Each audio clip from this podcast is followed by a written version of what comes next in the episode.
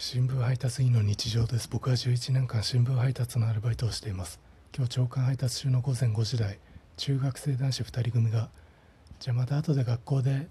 みたいな感じで別れる瞬間を目撃しました。その2人が夜通し遊んでいた場所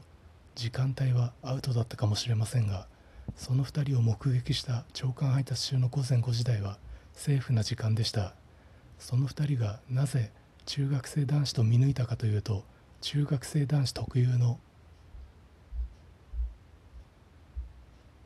私服のコンセプトが定まっていなかったからです。